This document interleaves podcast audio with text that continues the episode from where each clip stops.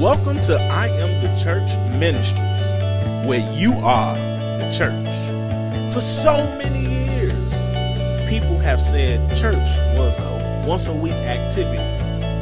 It was an event that you attended. Well, according to the Word of God, the church is a disciple making movement. So here at I Am the Church Ministries, we look to evoke and provoke the individual that is a believer in Christ Jesus to be effective and impact first their household, their neighborhood, their community, their workplace, and any other place that you travel to. We look to encourage each and every believer in Christ Jesus to be effective in the world today. We invite you to follow us on our various different platforms on social media, such as Facebook at I Am the Church Ministries. Subscribe to our YouTube channel at I Am the Church Ministries and also Twitch at I Am the Church Ministries.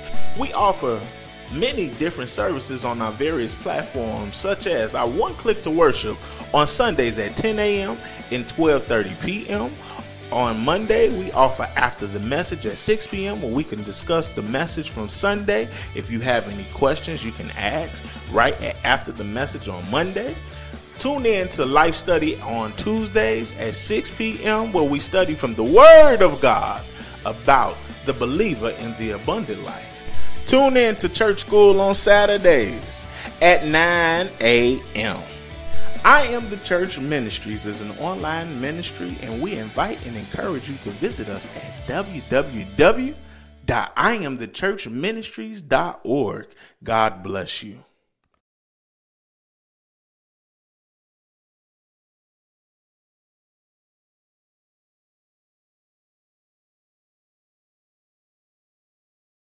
Edition of I Am the Church Ministries. Oh my gosh, man, we have a lot of stuff to get into tonight.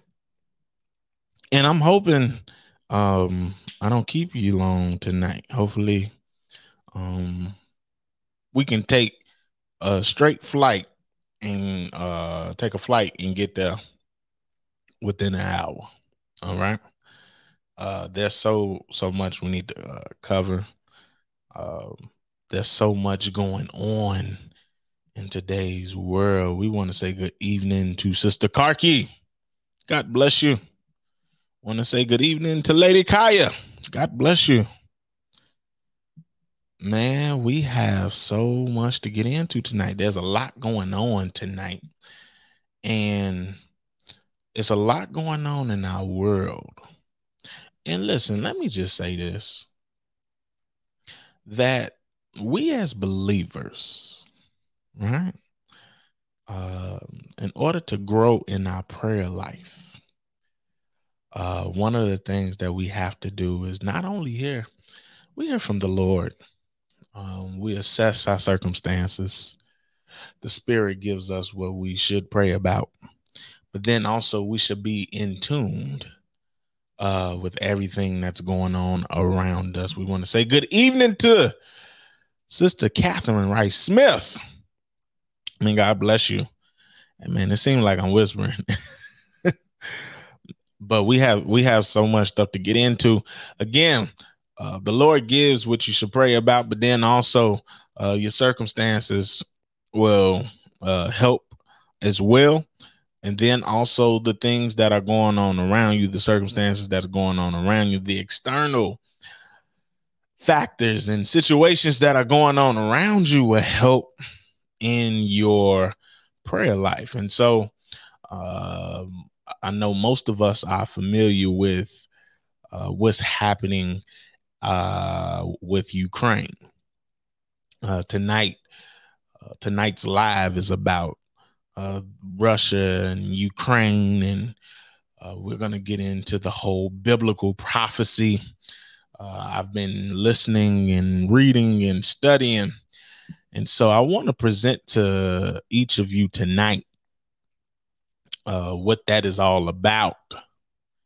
Um, and the question I have for many of you, you don't have to answer in the comment section. If you have not already, uh, go ahead and like it and share it. We appreciate you. Subscribe for those that are on YouTube. Um, is Russia in the Bible? Is Russia in the Bible?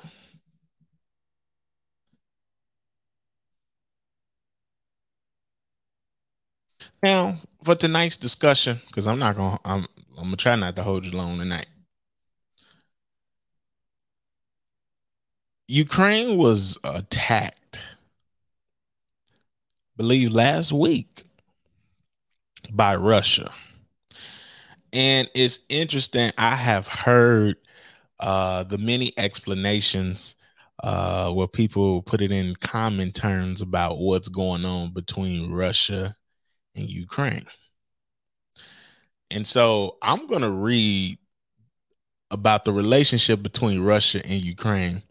Uh, I love that they were able to paraphrase it and put it in terms where uh, people can understand what's going on. And then I'm gonna come in and just give um, give insight and just add to it. All right. And so for those that are tuning in right now, it says for those that are wondering what's really going on with Russia and Ukraine, here it is in simplistic terms. Ukraine used to be in an abusive relationship with Russia, feeding him, letting him use her car, and giving him whatever he asked for until she built up the confidence to call it quits back in 1991. So, uh, Russia and Ukraine was in a relationship. Um, they was in the Soviet Union together. Then the Soviet Union ended up dissolving. Um, and so 1991, Ukraine uh, declared its independence. Since then, Ukraine has been working on herself becoming a strong, independent woman with the help from friends like uh, France, America, Poland, and etc., offering her support, loaning her money, and helping her find her own way. According to research, my brothers and my sisters, I believe America gave about it's either 80 million or 200 million to Ukraine uh, in security aid. Now, the United States of America is part of NATO. All right. Now, what is NATO, my brothers and my sisters? Because that's important to know what NATO is all about. All right. So, what is NATO? Right? It's the North Atlantic Treaty Organization. All right. So, America is part of it. Um, and there's other countries that are a part of the North Atlantic Treaty Organization. America along with a couple of other countries, are trying to recruit Ukraine. So they're giving Ukraine all types of resources. All right. Let's keep reading.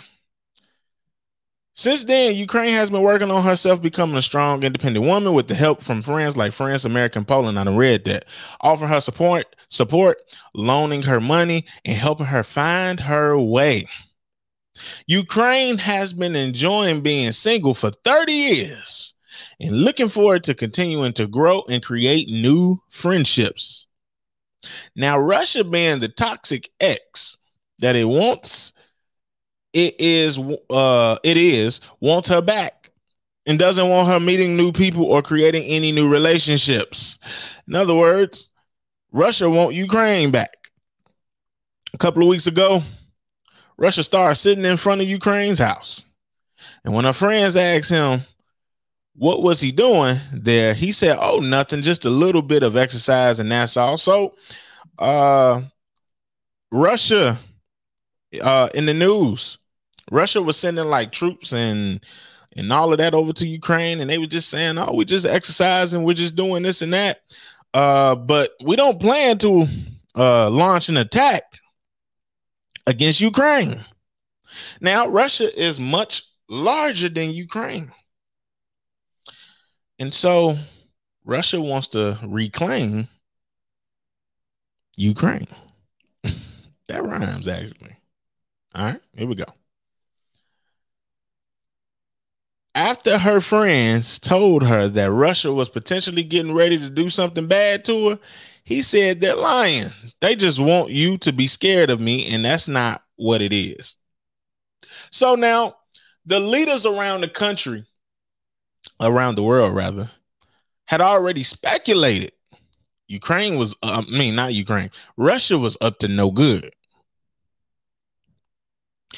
So then Russia broke into Ukraine's house, beating her up and taking advantage of her while on live stream and double dog daring any of her friends to do something about it. And if they uh, do uh, want the smoke, Russia got that thing on. So, in other words, uh, President of Russia, uh, Vladimir Putin, um, he went went live last week and dared anybody like, hey, dare y'all to come up against us because guess what?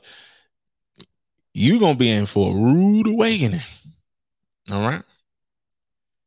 So we're dealing with Russia going ahead and attacking Ukraine, wanting to reclaim Ukraine.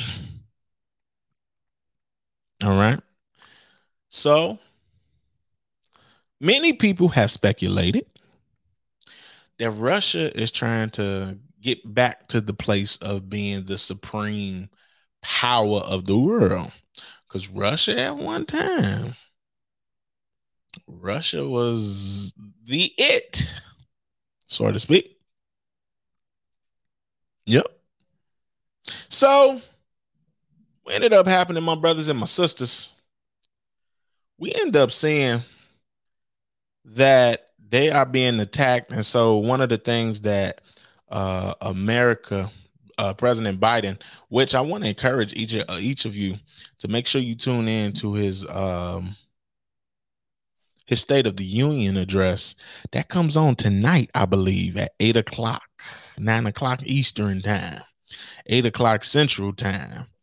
Um, I think six o'clock West Coast time, Pacific time. There you go. I think.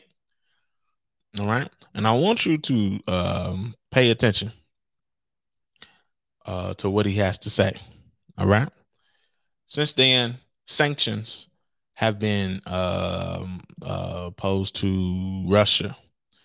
Um, and so, as far as like the freezing of money, uh, Russia has a few uh, have money in banks over here in America, and uh, President Biden said we're going to post these uh, sanctions and it's going to slow down the business. They're not going to be able to do what they do. Uh, there have been corporations such as Apple uh, that are not selling any uh, more products, anything like that. And uh, Russia is continuing to carry out its attacks on Ukraine. So,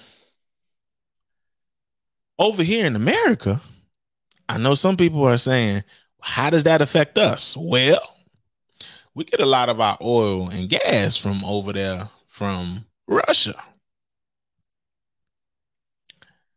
So, I don't know about y'all, but have you looked at the gas prices? First of all, coming into 2022, there's been an inflation. And there's an inflation, the prices of things go up, which is not a good thing. That's why, shameless plug, President Biden needs to go ahead and forget these student loans. I'm just saying. Praise God. Put that on the prayer list. All right. So, as we're moving forward, my brothers and my sisters, I've been listening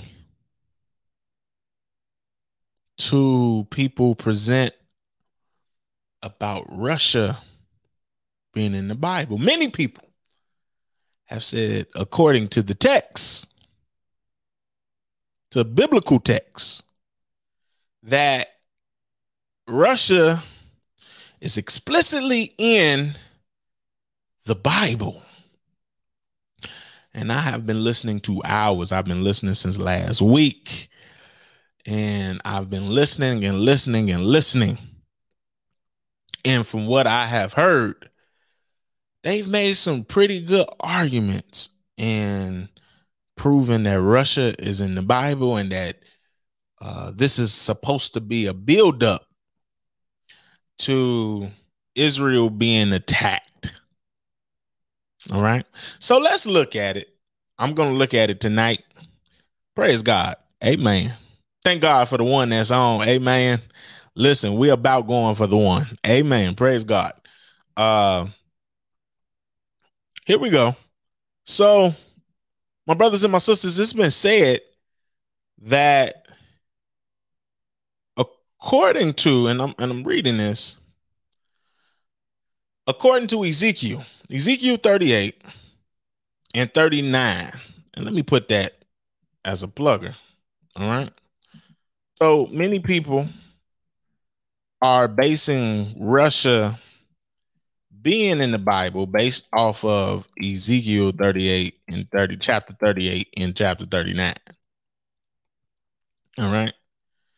Um, and when you get a chance, everybody, in fact, uh Ezekiel 38, 39, uh Revelation, I'm sorry, uh Dan Daniel chapter 11, uh, verse 36 through 40, in Revelation uh, 20.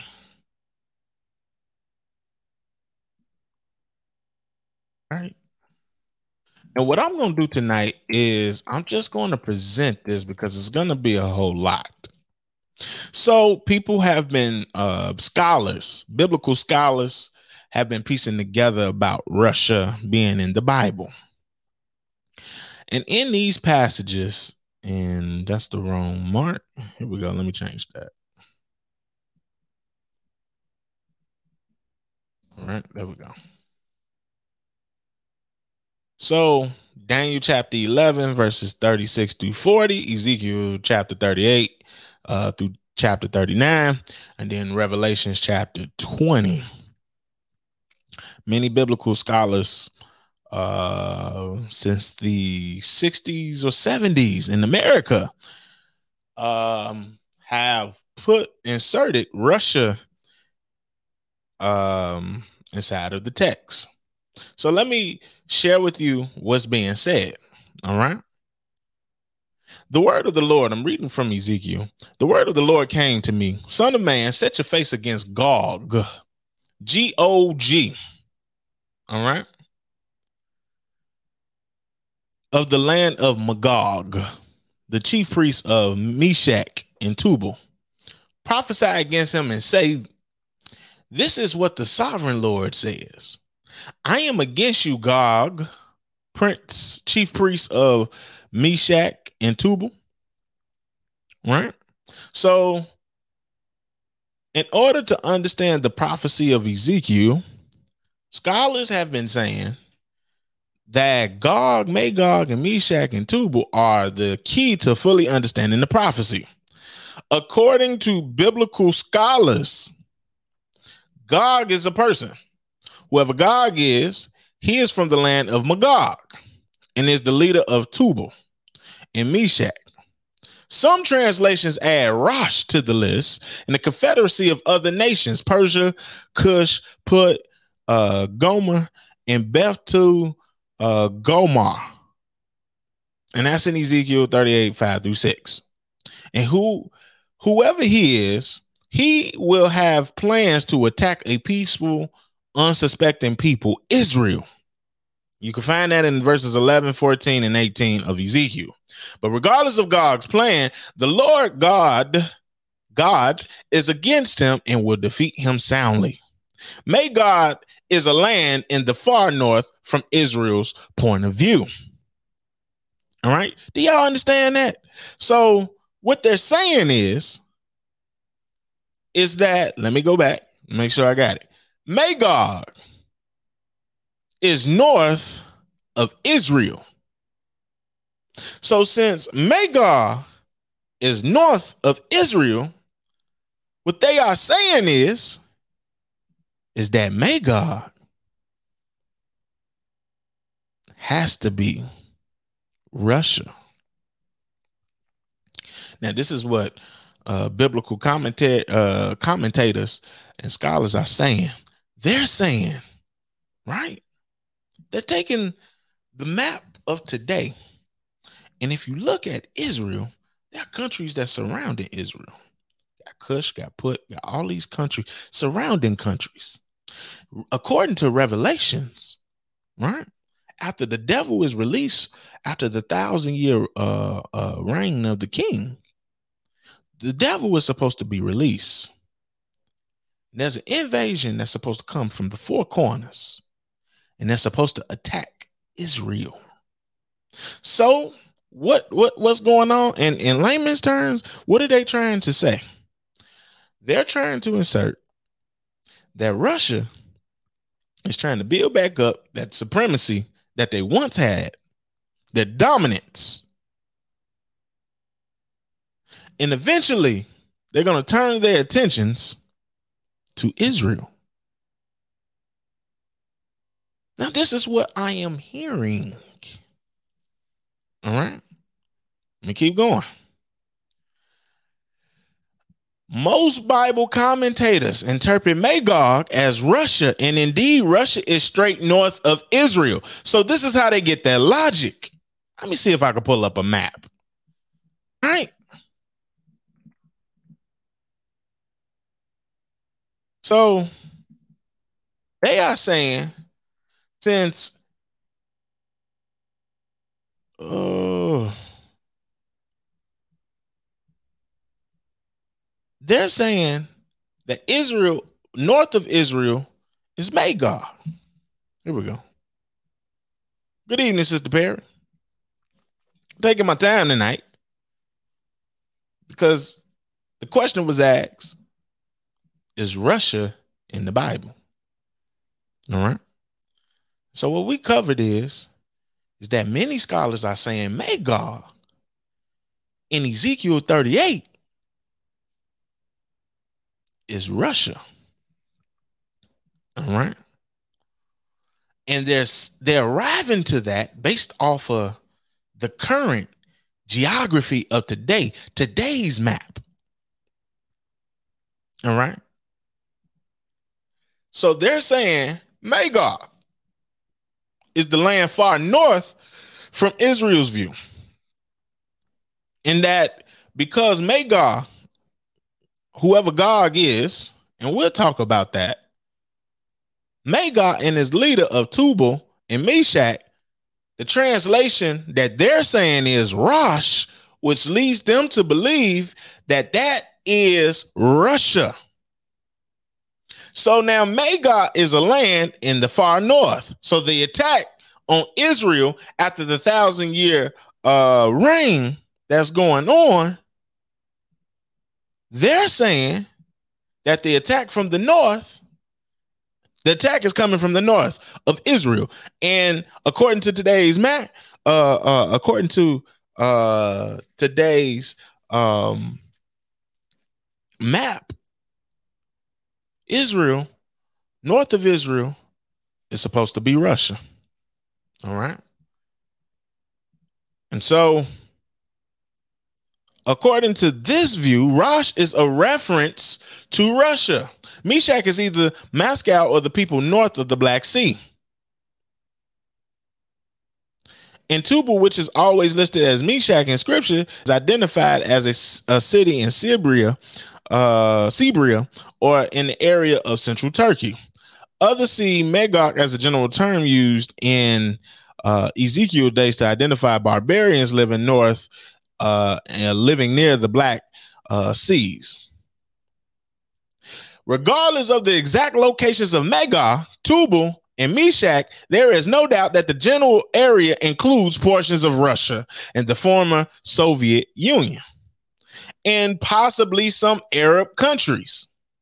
So now, uh, they're saying yes, the Bible does mention Russia. I've, although not by that same name. So you're not going to see Russia, Russia. You're not going to see that in Ezekiel 38. But it they're saying that Ezekiel 38 through 39 definitely refer to a nation coming from the northern Asia to attack Israel. After the Cold War, Russia lost its superpower status, making the fulfillment of Ezekiel seem unlikely in some people's eyes. However, recent events, the attack on Ukraine, have shown that Russia is gaining strength, and many people believe that the invasion of Ukraine is just the first step in Russia's plan to restore its dominance in that hemisphere. It is also interesting to note that in the uh, Soviet era, Moscow was solidly aligned with several Muslim countries in opposition to Israel. Since the breakup of the Soviet Union, Russia has continued to make overturns to the Muslim world. According to the Bible, there will come a time when Russia, in alliance with several other countries, will amass a huge army attack against Israel with the view to plunder the Jews' land. The nations aligned with Russia for the military endeavor are Persia, which is modern day Iran, Put, which is modern day Libya, Kush, which is modern day Sudan, and Gomer, which is part of modern day Turkey. These surrounding areas are supposed to help lead the attack. And so we have been hearing, God bless you. Good evening, Sister Galloway. So now, according to most Bible scholars, according to most commentators, they are saying that indeed Russia is in the Bible. It's very clear that Magog is north of Israel. Magog refers to um, Russia because the translation comes in is Rosh, which refers to Russia. And so, my brothers and my sisters, I'm presenting this tonight because now I've been hearing this, I've been reading all of this, I have been uh, studying all of this. And so, after reading and studying for myself, uh, oh, let me keep. Let me just read this part. Some commentators believe that this war is one of the events leading up to the beginning of the tribulation. Others believe it will concur occur close to the midpoint of the tribulation, since Israel will be dwelling without walls and having neither bars nor gates. So, in other words, the Lord is going to allow the enemy to go and attack Israel, but they're gonna uh, defeat Israel. Now, many people are saying that Russia is being talked about in chapter 38 and chapter 39.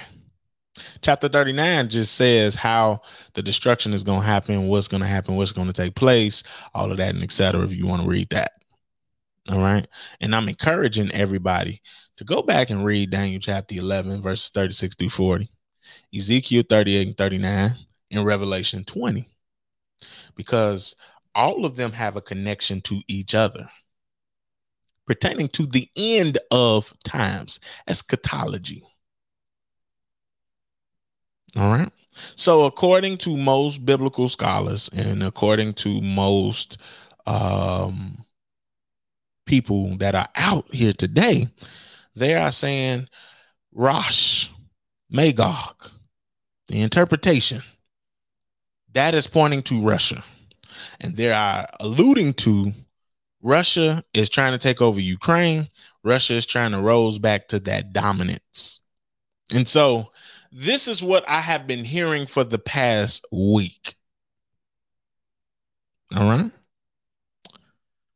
Now, let me share this because I'm not in the spirit of arguing or trying to prove somebody wrong, but just being a student of the word with the evidence that they have pointed out that the attack on Israel, according to Ezekiel 38 39, because the attack's supposed to come from the north, is pointing to modern day Russia.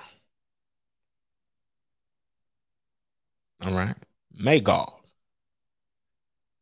The interpretation Rosh. So the assumption is that's Russia. All right. Here at I Am the Church Ministries, we just got done discussing uh, in our last life study, and last life study was intense. I don't know about y'all. Um, but the last life study was intense. We had an interesting conversation about translations, my brothers and my sisters. We talked about the Dead Sea Scrolls. We talked about the Septuagint. The Septuagint, the Dead Sea Scrolls, number one, is the oldest translation of the Hebrew Bible. All right. Then, after the Dead Sea Scrolls, which was found in caves, Septuagint, which is the translation of the Old Testament from uh, from Hebrew to Greek. All right. Y'all with me? Because we need to know this information for where I'm heading us tonight. I'm to give you guys, and I might do a part two to this. I don't know. But I want everybody to look at these uh, four passages of scripture in your own time. All right. Okay. The Dead Sea Scrolls, you really want to compare, like, you want to compare scriptures to the Dead Sea Scrolls. Septuagint, the Old Testament translation of the Old Testament and from Hebrew to Greek. Because the culture at that time ended up changing, so the language changed. So Hebrews started speaking Greek and couldn't understand the text. So the translation had to take place. Then you have the Masoretic text. All right. Translations matter. And I can't wait to talk about in the upcoming life study about uh, spiritual warfare. Because I do want to say this, and I'm going to offer this to each and every one of you. Translations is a part of spiritual warfare.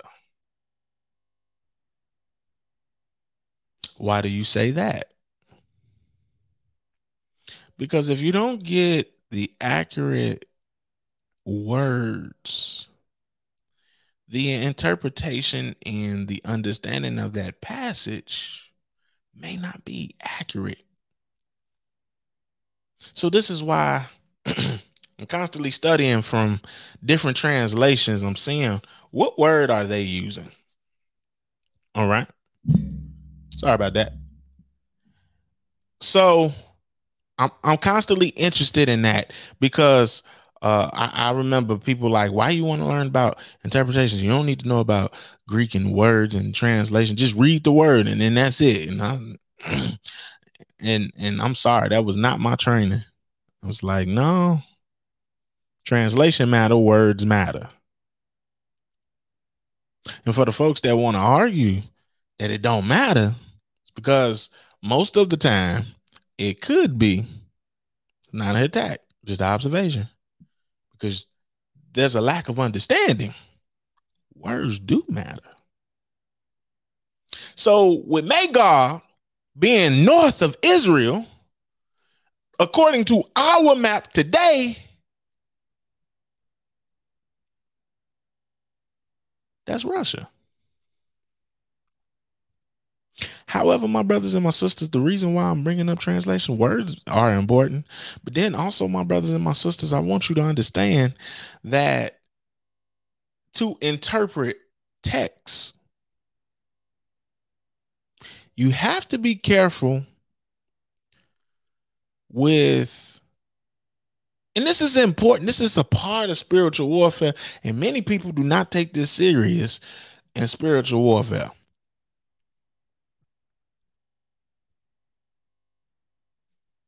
But we can't use the context of our day today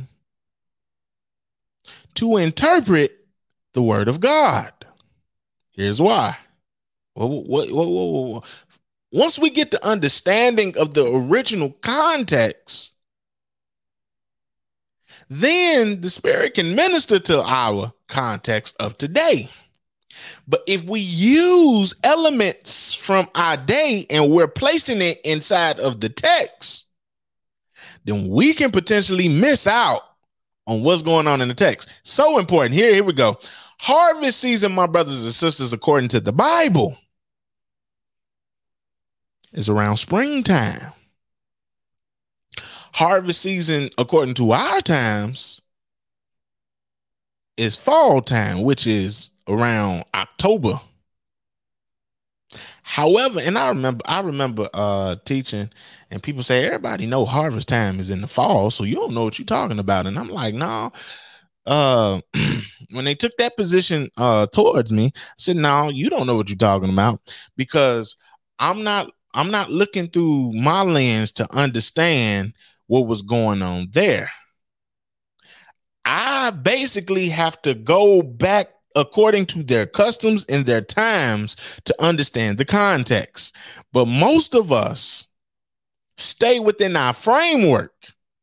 Can I tell you something? The world map as we know it right now, it has been configured so many times. It has changed so many times. And so when they come to the biblical understanding, and this is important, Lord have mercy when it comes to the biblical understanding, we cannot afford to use the maps of today versus the maps back in those times. Because if we use the maps of today compared to the maps in their times, we're going to miss out. Now, yes, I agree about uh um the different countries and their names today. Uh, Cush being modern day Sudan, Put being modern day Libya, uh, Gomer being uh, part of modern day Turkey. I agree with that. Persia being modern day Iran. I agree with that. All right. However, if you use the maps and see and studying the word, Maps are important. Geographical locations are important. So, in your interpretation, in developing the hermeneutic, understanding the location is so important. Understanding words are so important. So, because of today's map, we're looking at Ezekiel 38 and 39 as literal today's. The surrounding countries that I just named, they are surrounding Israel. So now many people have uh, uh, uh, made uh, the suggestion they have offered up that um, these countries, Muslim, they're going to come up against Israel after the thousand year reign. Revelation 20 connects with that. They're going to come up against, but Yahweh God is going to defeat them. We got that. However, my brothers and my sisters, because I have to offer this to you, um, and I've listened to a whole lot of people. And then I had to go do some research myself. I said, well, let me go read myself to see what's going on. Is this possibly Russia in the text? So, read what Ezekiel 38 39 had to read. And I told you, my brothers and my sisters, words are important. Now, it was around the 60s and the 70s, I believe. That was after World War II had ended, I believe. That Russia became the villain in a lot of evangelical circles in Bible scholars' mind. And so they had arrived to the conclusion that Russia was being talked about in the Bible. And so uh, that was an article that I, I read and and uh let me say this because people will misinterpret things and I don't want nobody to misinterpret anything. I'm not advocating for Russia. What Russia is doing, I'm I'm totally against. When you have to kill people, when um you're destroying uh things to try to get your way, you're trying to reclaim. I don't like that. I don't advocate that. But this article that I want to suggest that uh you read uh is called uh Do We Owe Russia an apology? Right? Do we owe Russia an apology? And I'm actually put the link in the comment section. All right. So it's interesting. Those that want to read, it's about 14 pages, 15 pages. All right. I'm going to give you the mini skirt version of everything. All right. So when they talk about, and you and, and, and guess what? You're going to be able to Google, and most sites are going to agree that according to Ezekiel 38 and 39, uh, Magog is Russia. Magog, Rosh, which was added to the translation. They're saying that's Russia, Rosh, Russ, Rosh. So they assume that it's talking about Russia.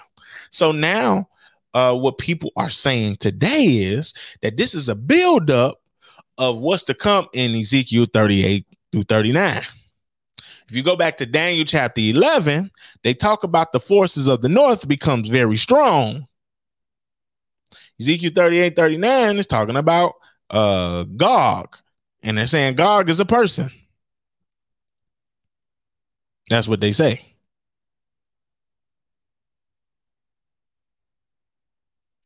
Revelation 20, after Satan is released from prison for a thousand years, he's going to be released back into the earth.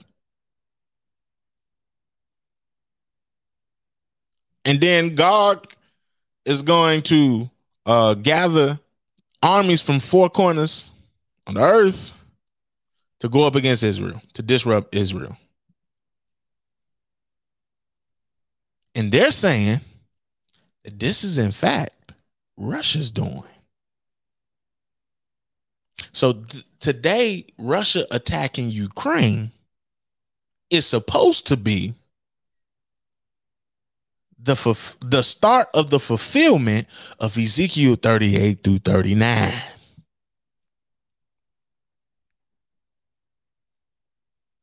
And so I've done some research.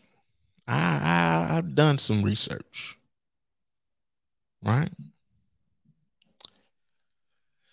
And according to the research that I have done, uh, there's a book that I I will um um I'll put in the comment section that you um possibly order.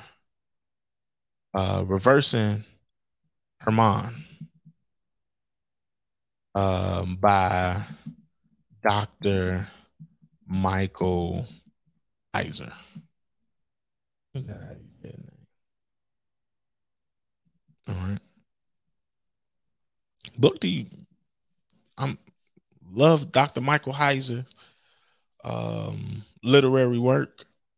Um because in his approach to the biblical text is now filtered through traditions and systems. Love it. And so there's a lot of pitfalls and errors, according to uh, Dr. Michael Heiser, uh, and other, he uses uh, other authors and scholars to convey this point. All right. So I told you that the interpretation of Russia being in Ezekiel 38 through 39, that started around the 60s and the 70s. However, because they said the attacks are supposed to come north of Israel,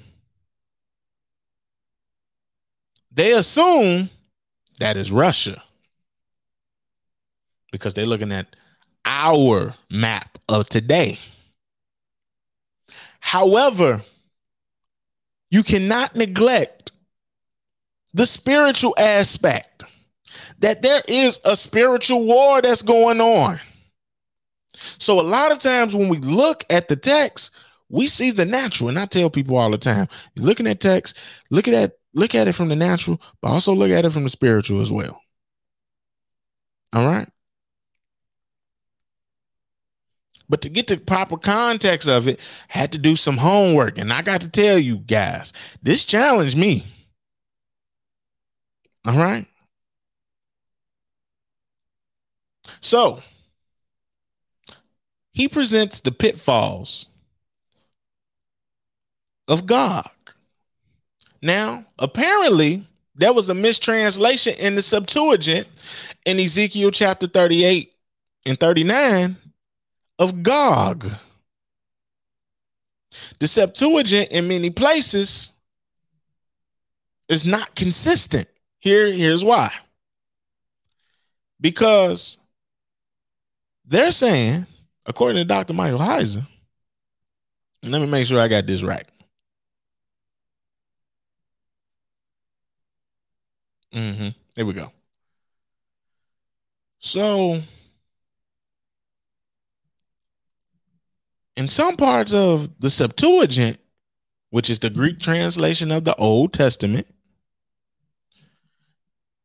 that in Ezekiel 30, 38, 39 is rendered Gog. When in fact, according to the Sea Scrolls, instead of it being called Gog, it's supposed to be called Og. We're gonna make sense in a minute. All right. And so he makes the argument and he proves the point that there are so many exegetical and indefensible and incoherent problems with connecting Nisi Rosh, Rosh to Russia. Because according to the Hebrew syntax, because he went back to the original, he went back to the Hebrew. All right. He went back to the Hebrew and he says the phrase uh, Nisi Rosh, which many people are saying that's Russia. I told you it started in the 60s and 70s. According to the study, the linguistic study, Nisi Rosh is Gog, the prince, the chief of Meshech and Tubal. And uh, a second render of that is Gog, chief priest. So both options translate Rosh as chief. So Rosh does not refer to Russia. Rosh refers to chief, according to the Hebrew. Rosh was placed in there around the 60s and the 70s.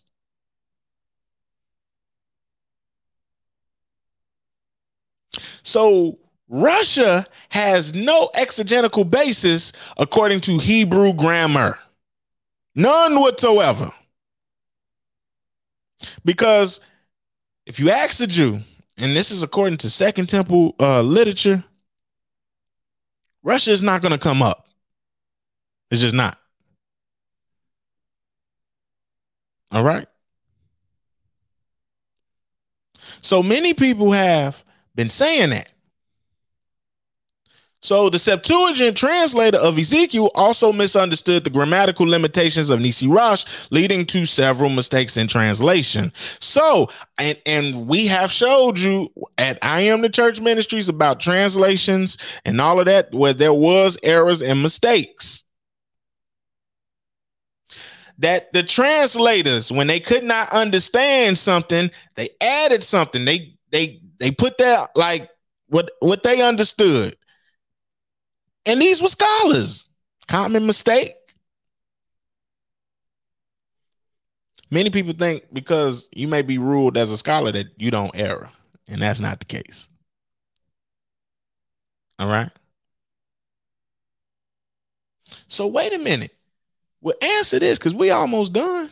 Because now, according to the Hebrew grammar, Rosh is not referring to Russia. It's referring to chief. So when you hear about Russia being in the biblical prophecy, I would highly recommend that you do an extensive search on Rosh.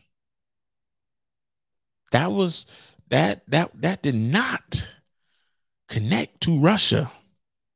And it makes total sense. Because the Hebrews understand the Israelite and what they understood. Russia was not even in the equation. So how could Rosh point to Russia? That's one thing. All right. Well, preacher, wait a minute. Because they said the attack was coming from up north. So north of Israel is supposed to be Russia. So it got to be Russia, right? You think so? Because now, are you looking from today's map?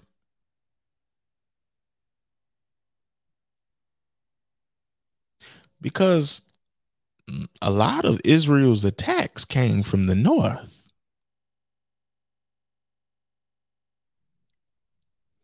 Come on, you got to research in the word. Come on now. So,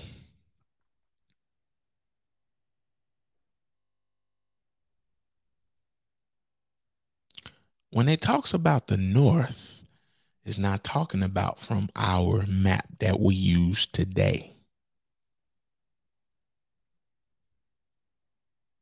All right.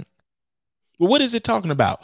One certainty arises out of this uh, messiness. At least some Second Temple Jews were comfortable associating Gog with the giant of Bashan slash Hermon and the great eschatological enemy. Question is why? So what they're saying is, is that the Second Temple Jews were comfortable with associating Gog, Ezekiel 38, 39, Revelation 20, with the giant of Bashan and Hermon. Now, come on, y'all, life study. What happened at Bashan slash Hermon? This is where the sons of God came up with the plan to make their own human line. And it's in Genesis chapter 6.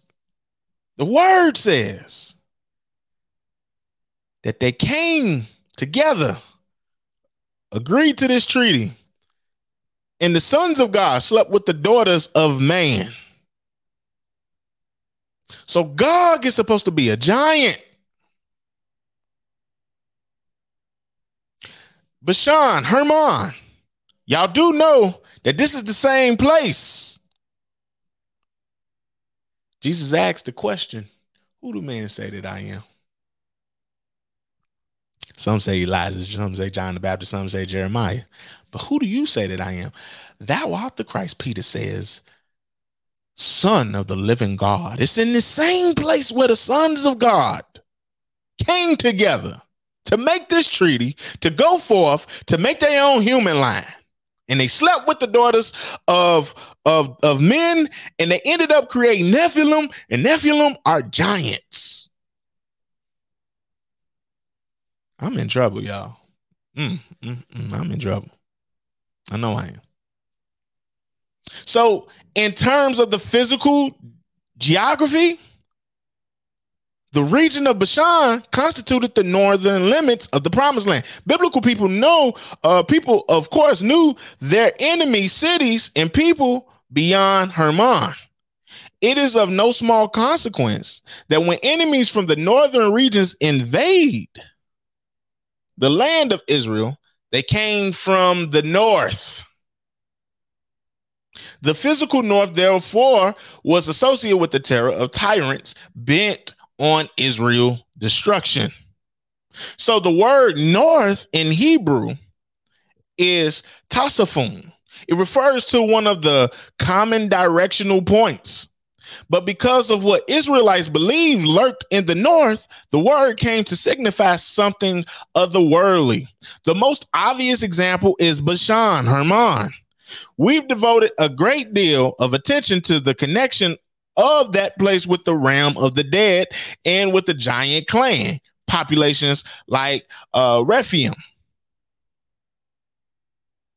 Raphaim, I'm sorry whose ancestry was considered to derive from enemy divine beings. Bashan was also associated with Mount Hermon, the place where in Jewish theology, the rebellious sons of God in Genesis chapter 6 descended to commit their act of treason. So I told you that Ezekiel 38 through 39 there's many debates all around. There's many arguments about it. However, the attack from the north has to do with Baal. Baal is an enemy of Yahweh.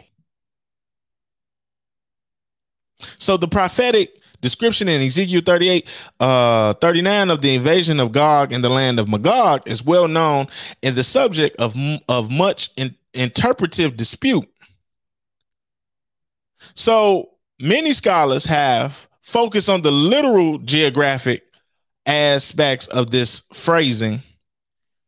So literally, they're saying Russia. But they're not considering the geographical location back then. So now, when they look into inside, and this is where he gets it from the Ugaritic and the Canaanite religion with Baal, Lord of the Dead. Gog would have been perceived as either a figure empowered by supernatural evil or an evil uh, quasi divine figure from the supernatural world bent on the destruction of God's people. A supernatural enemy in the end times would be expected to come from the seat of Baal's authority the supernatural world realm of the dead located in the heights of the north. Gog is explicitly described in such terms. So, significantly, it is the king of the north being described in these verses. Gog is the same, is described in the same terms. So, Gog, my brothers and my sisters, from Baal So when people are saying or suggesting that this is Russia, I would say do your homework. But after doing much extensive work and research of this, and don't just Google it and say, "Oh, it's right here in Google." So you know, because you got to you got to test Google. You got to do some digging and go back to the original meaning of Rosh is not Russia.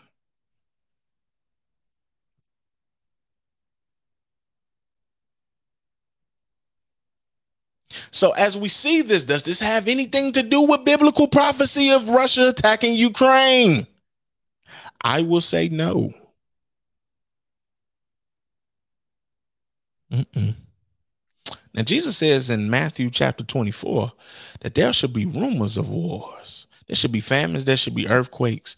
Uh, but yet, uh, these are not the uh, these uh, uh, is not the end yet. These are nothing but birthing pains. My brothers and my sisters, we're going through a lot of birthing pains. Can I help y'all with this? There's been rumors of wars for centuries. There's been earthquakes for centuries. There have been famines for centuries.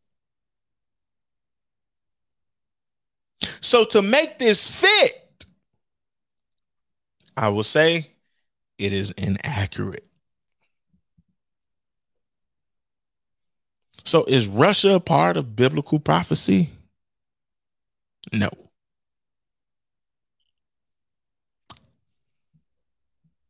Not at all.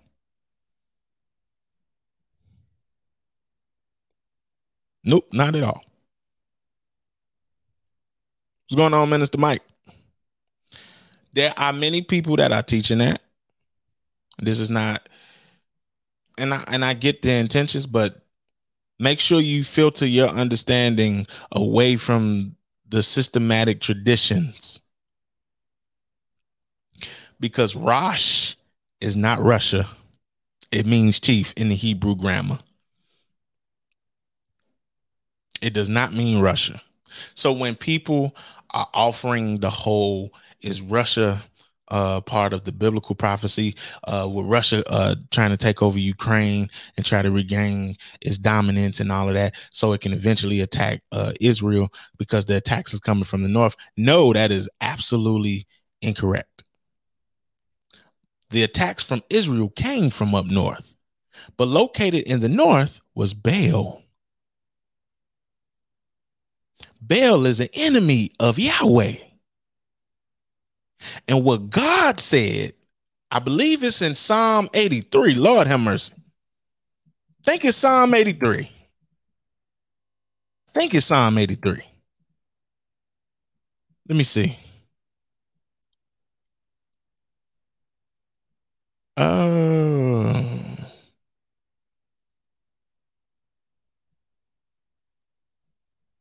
Or is it Psalm 82?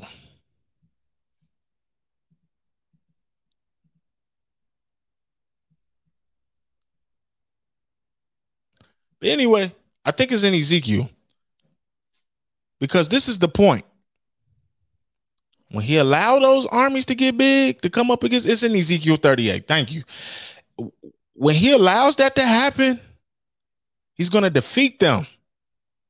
Israel is going to be like, hey, vulnerable, but they're going to be always up under God's protection. He's going to allow them to come in and uh, try to attack. And guess what God going to do? And God is going to defeat them. You can find that in Ezekiel 38. But this is not referring to Russia. This is not referring to Russia at all. And I know that there's many people that saying, we explain up north. Up north, most of the attacks of Israel came from the north. Baal, north. So don't look at the text from our literal standpoint of today. Mm-mm. But as you're looking at text, you got to look through the lens of the Israelite at that time, of a second temple Jew.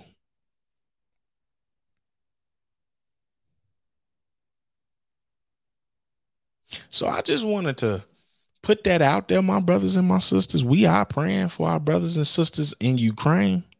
That is very important, right? Um, for those that just tuned in, hopefully you'll catch the replay. But I know there's a lot of teaching out there that's talking about uh, Russia being part of the biblical prophecy, and Russia right now is fulfilling prophecy. I happen to disagree with that because the Bible does not mention Russia. And to say Rosh, well, it's supposed to be north, so that makes sense. You cannot look at today's map and interpret that. You will you will be off. You can't look at today's map and compare it to uh, the text back then. Here's why it's inaccurate because the world map has changed so many times. I think originally it's like, don't quote me on this. I think it's like two continents, but now we have so many continents now. But the map has been reconfigured. So if you're looking at it from that standpoint, for a lot of people, and I know what y'all gonna do. Well, up north, that's Russia. No, you can't understand it from our map of today. Yes, the attack, the uh, enemy is gonna become real strong in the north, but it ain't talking about Russia. Magog, Rosh, Nisi Rosh. No, chief. That's what that means, not Russia. I told you in the 60s and the 70s, because Russia was a villain at the time to the world. what the evangelicals did was Rosh, that's Russia. So you want to be careful, my brothers and my sisters. You will hear this a whole lot. I've been hearing it uh, for a week, and I had to go do some research. And after further review, I've came to the conclusion that Russia is not in the Bible. But don't take my word at it. I have given you my resources so that you can go and do the research for yourself. Don't take my word at it. Amen. I believe that you should go and look it up for yourself.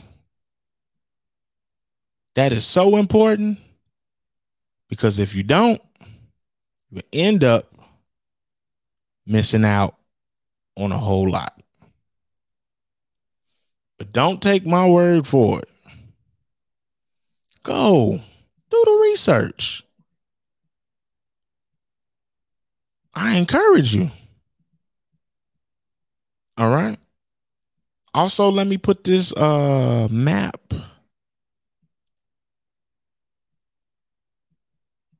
No, I'm not gonna I'm not gonna do that. All right.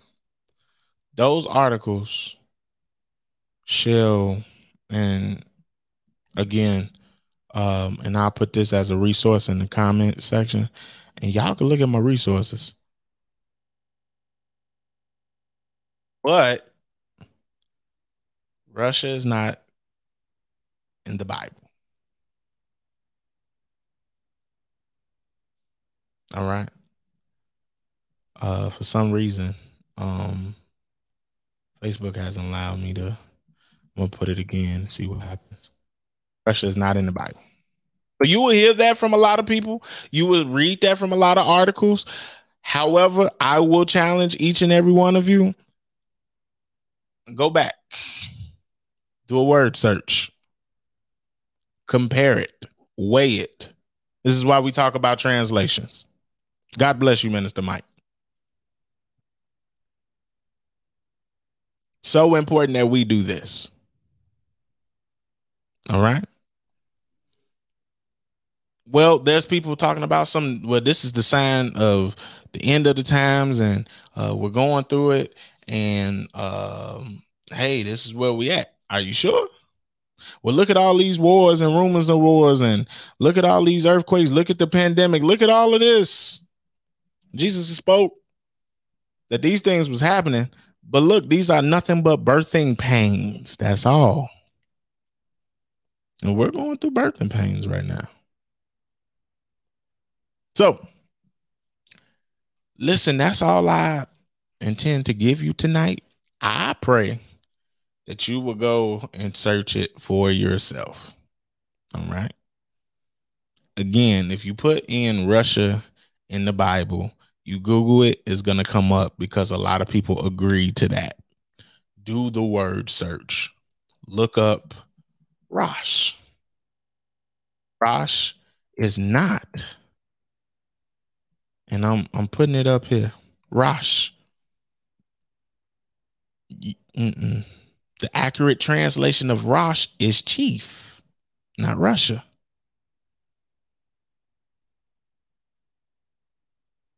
Okay? So look it up for yourself. We can have further dialogue about it. All right. God bless you. God keep you. Um, we will see you for church school this Tuesday. I mean, Saturday nine o'clock. God bless you. God keep